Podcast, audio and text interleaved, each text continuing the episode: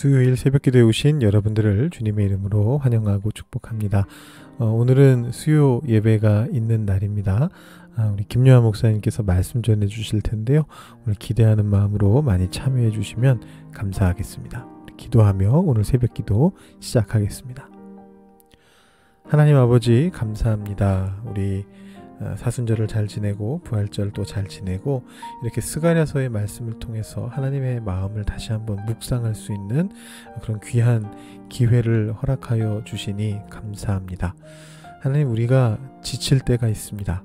힘들 때가 있습니다. 우리에게 위로가 필요할 때가 있습니다.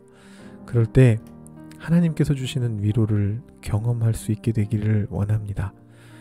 우리가 어, 지쳐 있는 가운데서도 하나님의 위로를 기대하면서 하나님께로 나아올 수 있는 그런 마음을 우리가 가질 수 있게 되기를 원합니다. 하나님 우리의 마음을 붙잡아 주셔서 어떤 순간에서도 주님께서 우리에게 베풀어 주시는 평안과 위로를 바라보면서 주님 앞으로 다시 나올 수 있는 우리들이 되게 하여 주시옵소서. 오늘 아침에도 그런 마음으로 이 자리에 나왔습니다. 하나님 말씀을 들으며 묵상하는 가운데 우리 마음속에 참된 위로를 얻게 되고 세상 속으로 다시금 나아갈 힘을 얻게 되는 귀한 아침의 시간 되도록 주님 역사하여 주시옵소서. 감사드리며 예수님의 이름으로 기도드립니다. 아멘. 오늘 우리에게 주시는 하나님의 말씀은 스가랴서 1장 7절부터 21절까지의 말씀입니다. 스가랴서 1장 7절부터 21절까지의 말씀을 봉독하도록 하겠습니다. 다리오 왕 제2년 열한째 달 곧 스바돌 24일에 이또의 손자 베레게아의 아들 선지자 스가랴에게 여호와의 말씀이 임하니라. 내가 밤에 보니 한 사람이 붉은 말을 타고 골짜기 속 화석류 나무 사이에 섰고 그 뒤에는 붉은 말과 자줏빛 말과 백마가 있기로 내가 말하되 내 주여 이들이 무엇이니까 하니?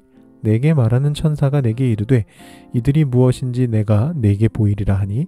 화석류 나무 사이의 선자가 대답하여 이르되 이는 여호와께서 땅에 두루 다니라고 보내신 자들이니라. 그들이 화석류 나무 사이에 선 여호와의 선 천사에게 말하되 우리가 땅에 두루 다녀보니 온 땅이 평안하고 조용하더이다 하더라. 여호와의 천사가 대답하여 이르되 만군의 여호와여 여호와께서 언제까지 예루살렘과 유다 성읍들을 불쌍히 여기지 아니하시려 하나이까? 이를 노한 노하신지 70년이 되었나이다 하매 여호와께서 내게 말하는 천사에게 선한 말씀 위로하는 말씀으로 대답하시더라 내게 말하는 천사가 내게 이르되 너는 외쳐 이르기를 만군의 여호와의 말씀에 내가 예루살렘을 위하며 시온을 위하여 크게 질투하며 아니란 여러 나라들 때문에 심히 진노하나니 나는 조금 노하였거늘 그들은 힘을 내어 고난을 더하였음이라 그러므로 여호와가 이처럼 말하노라. 내가 불쌍히 여김으로 예루살렘에 돌아왔은즉 내 집이 그 가운데에 건축되리니 예루살렘 위에 먹줄이 쳐지리라. 만군의 여호와의 말이니라 그가 다시 외쳐 이르기를 만군의 여호와의 말씀에 나의 성읍들이 넘치도록 다시 풍부할 것이라 여호와가 다시 시온을 위로하며 다시 예루살렘을 택하리라 하라 하니라. 내가 눈을 들어본즉 네 개의 뿔이 보이기로 이에 네개 말하는 천사에게 묻되 이들이 무엇이니까 하니 네게 대답하되 이들은 유다와 이스라엘과 예루살렘을 흩뜨린 뿔이 뿔이니라. 그때의 여호와께서 대장장이 네 명을 내게 보이시기로 내가 말하되 그들이 무엇하러 왔나이까 하니 대답하여 이르시되 그 뿔들이 유다를 흩뜨려서 사람들이 능히 머리를 들지 못하게 하니 이 대장장이들이 와서 그것들을 두렵게 하고 이전의 뿔들을 들어 유다 땅을 흩뜨린 여러 나라의 뿔들을 떨어뜨리려 하느니라 하시더라. 아멘. 네, 어제 말씀에서 자신의 예언의 첫 시작을 과거를 통해 배우며 회개하라 라는 그런 촉구로 시작한 이 스가랴가요. 이제 첫 번째 환상에 대해서 기술을 하기 시작합니다. 우리 6장까지는 어, 이제 여러 가지 환상이 나오게 됩니다. 이 첫 번째 환상은 어, 다리오 왕 제2년 11째 달, 즉 11월에 보았다라고 오늘 말씀 7절이 이야기하고 있습니다. 어, 이 해는 주전 519년인데요. 기억력이 좋으신 분들은 좀 의아하실 수도 있겠습니다. 어제 말씀에서 1절에 나오는 다리오 왕 제2년 8호를 제가 어, 주전 520년이다 이렇게 말씀을 드렸거든요. 같은 다리오 왕 제2년인데 왜 8월은 520년이고 11월은 519년인가요? 그건 이제 당시 새해가 어, 지금 우리가 쓰는 서력 그레고리우스력의 달력의 새해하고 맞지 않기 때문입니다.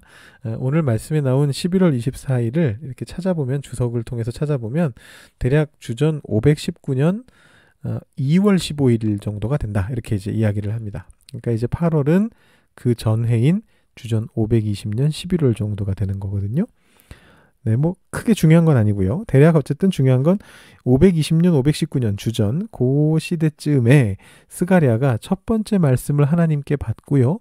한 3개월 정도 지나서 첫 번째 환상을 보게 되었다라는 것입니다. 이제 앞으로 7장이 될 때까지는 다시는 다시 연도나 날짜가 나오질 않고 있는데요.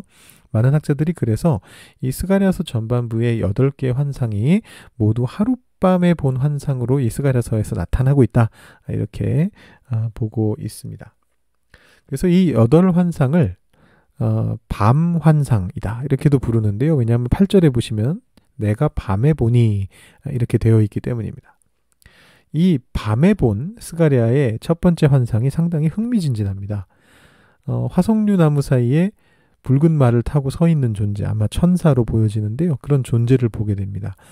이 화석류나무는 풍요를 상징하는 나무인데요. 한 3m, 4m 정도 높이까지 높게 자라면서 옆으로도 무성하게 자라고 이 열매들이 맺리, 맺어집니다. 잼으로도 만들어 먹고 뭐 다양하게 먹을 수 있는 열매들이 나오게 되는데요.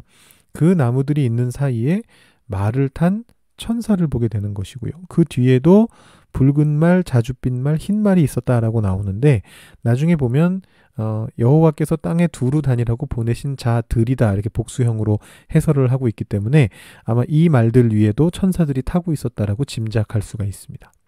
자, 그렇게 다녀온 이들이 여호와께 말을 합니다. 11절에서 그들이 화석류 나무 사이에 선 어, 여호와의 천사에게 말하되 우리가 땅에 두루 다녀보니 온 땅이 평안하고 조용하더이다 하더라. 이렇게 나와 있습니다.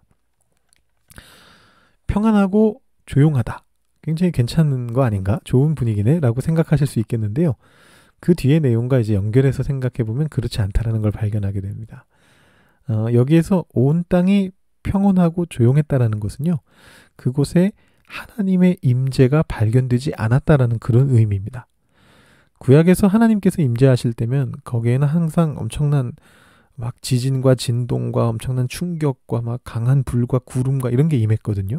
그런데 하나님께서 땅에 임하셔야 되는데 임하지 않고 계시기 때문에 온 땅이 그저 조용했다라는 그런 말입니다. 어쩌면 여기서 성전이 없다라는 부분이 살짝 암시되는 걸 수도 있습니다. 하나님이 성전에 임하셔야 되는데 성전이 없으니까 임하지 않고 계신다. 이렇게 암시하고 있는 걸 수도 있는데요.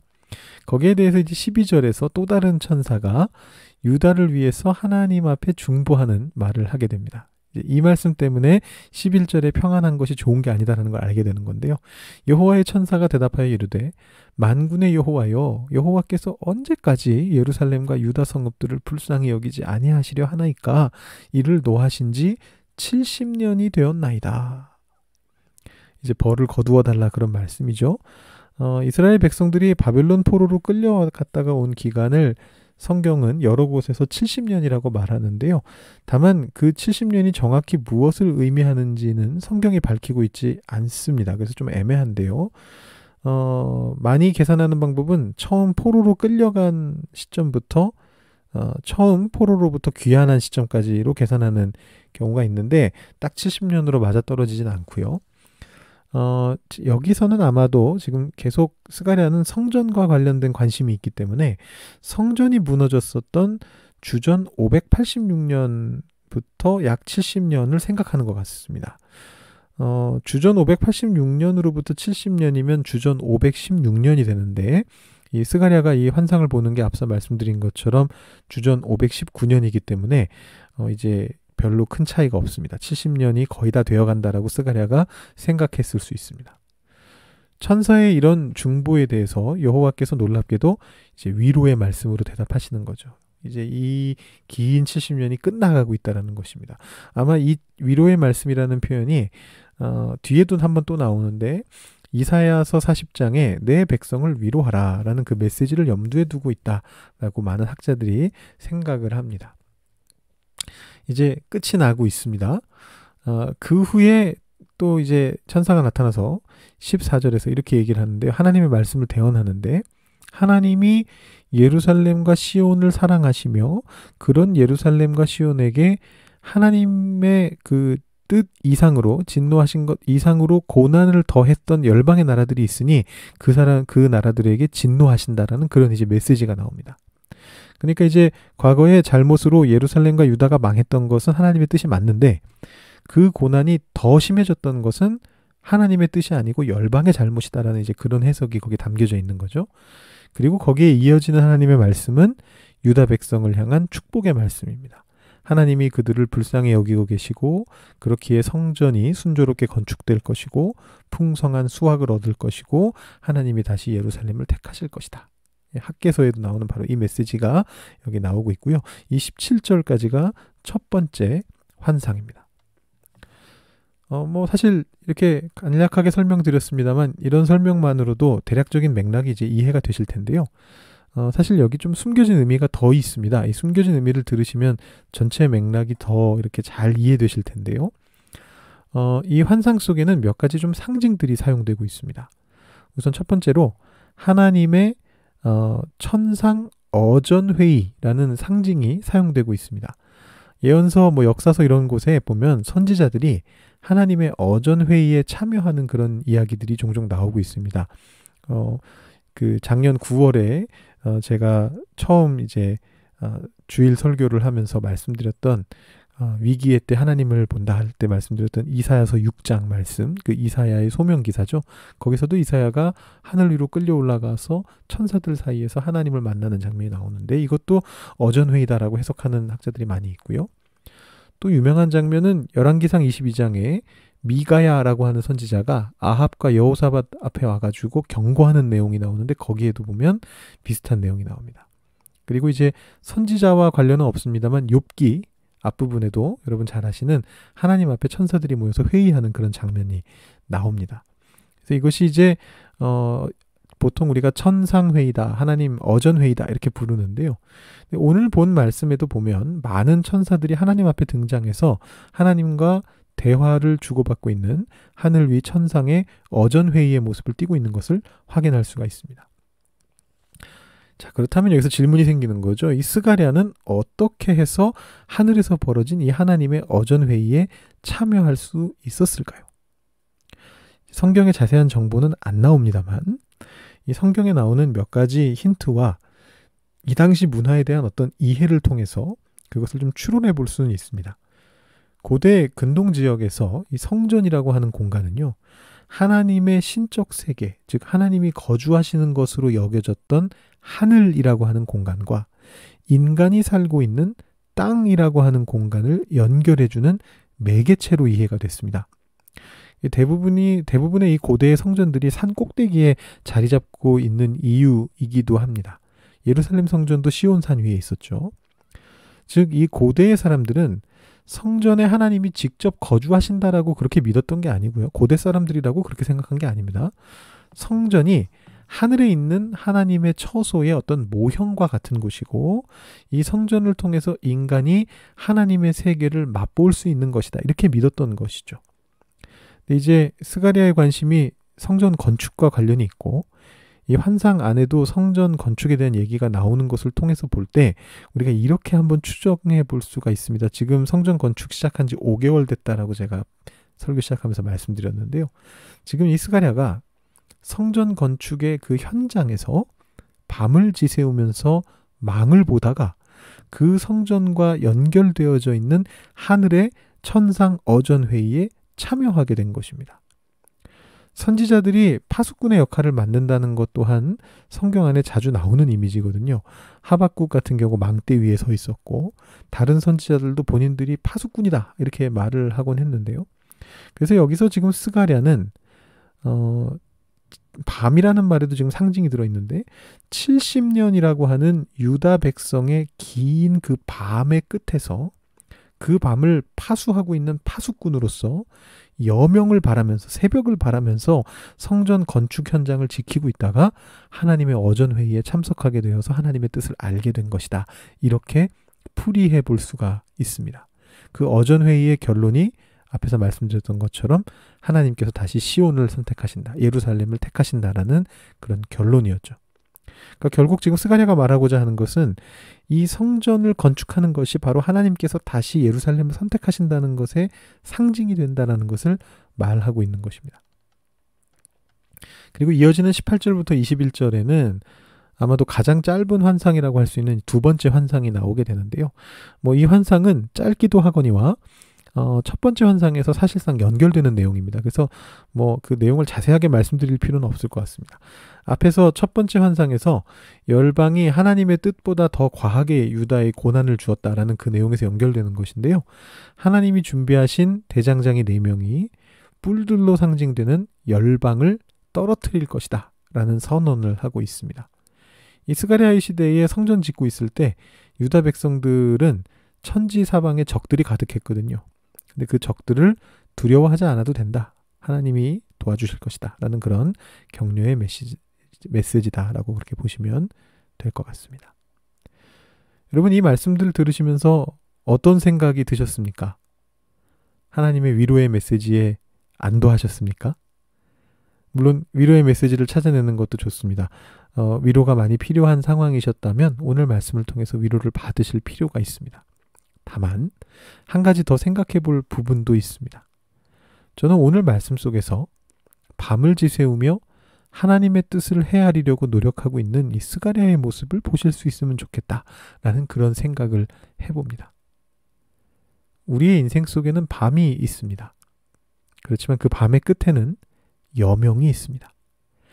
스가랴는 하나님이 그의 민족에게 베풀어 주실 그 여명을 기대하면서 성전이 지어지고 있는 그 현장에서 밤을 지새면서 여명을 기다렸습니다. 그리고 하나님의 답을 듣습니다. 우리는 어떻게 하나님 앞에서 여명을 기다리고 있습니까? 여러분 한 분한 한 분은 어떻게 여명을 기다리고 계십니까? 간절한 마음을 품고 그렇게 하고 계십니까? 그런 여러분에게 하나님께서 답을 보여 주실 것입니다. 간절한 마음을 품으신 분들이 가장 먼저 그 답을 보게 될 것입니다. 여러분 눈을 드셔서 영의 눈을 드셔서 하나님의 뜻을 바라보시고 그 뜻을 향해서 전진하실 수 있는 여러분 한 분한 한 분이 되시기를 주님의 이름으로 축원합니다.